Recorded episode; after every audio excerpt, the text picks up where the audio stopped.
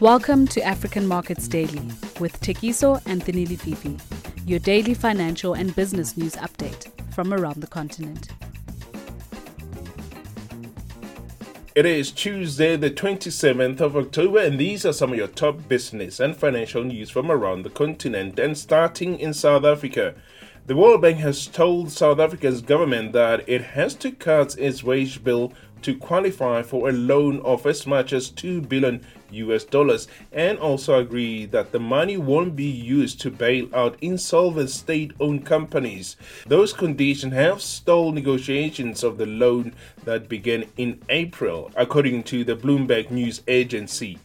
Finance Minister Tito Mboweni is expected to outline plans to fund the revival in output when he presents his medium term budget on Wednesday and is under pressure to earmark money to bail out some of those state owned companies. So far, the country has borrowed about 1 billion US dollars from the New Development Bank, 4.3 billion from the International Monetary Fund, 310 million dollars from the African Development Bank, and 50 million dollars from the World Bank.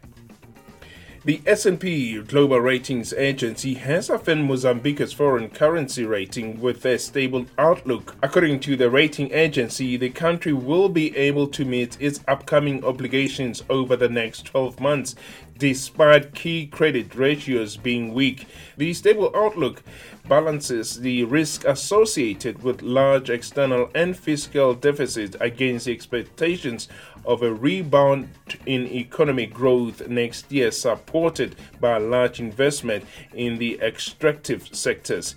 The rating agency says it would lower Mozambique's ratings if the country's economic performances were to weaken substantially. Nigeria's manufacturing sectors contracted for the sixth consecutive month. The Central Bank of Nigeria's PMI report showed that eight subsectors contracted out of the 14 due to a slowdown in economic activities as a result of COVID-19 pandemic lockdown. And wrapping up with a story from Kenya, the cash strip National Oil Corporation of Kenya, NOC, lost more than 2.3 billion shillings in a mega scandal involving diversion of fuel products and falsification of credit and delivery notes by officials. A report by the Auditor General revealed that officials of the state run agency failed to account for at least millions of liters in oil valued at 2.3 billion shillings based on the pump prices at the time of the audit in December of 2018. The audit report revealed that crooks and criminals took advantage of the agency's weak record keeping system.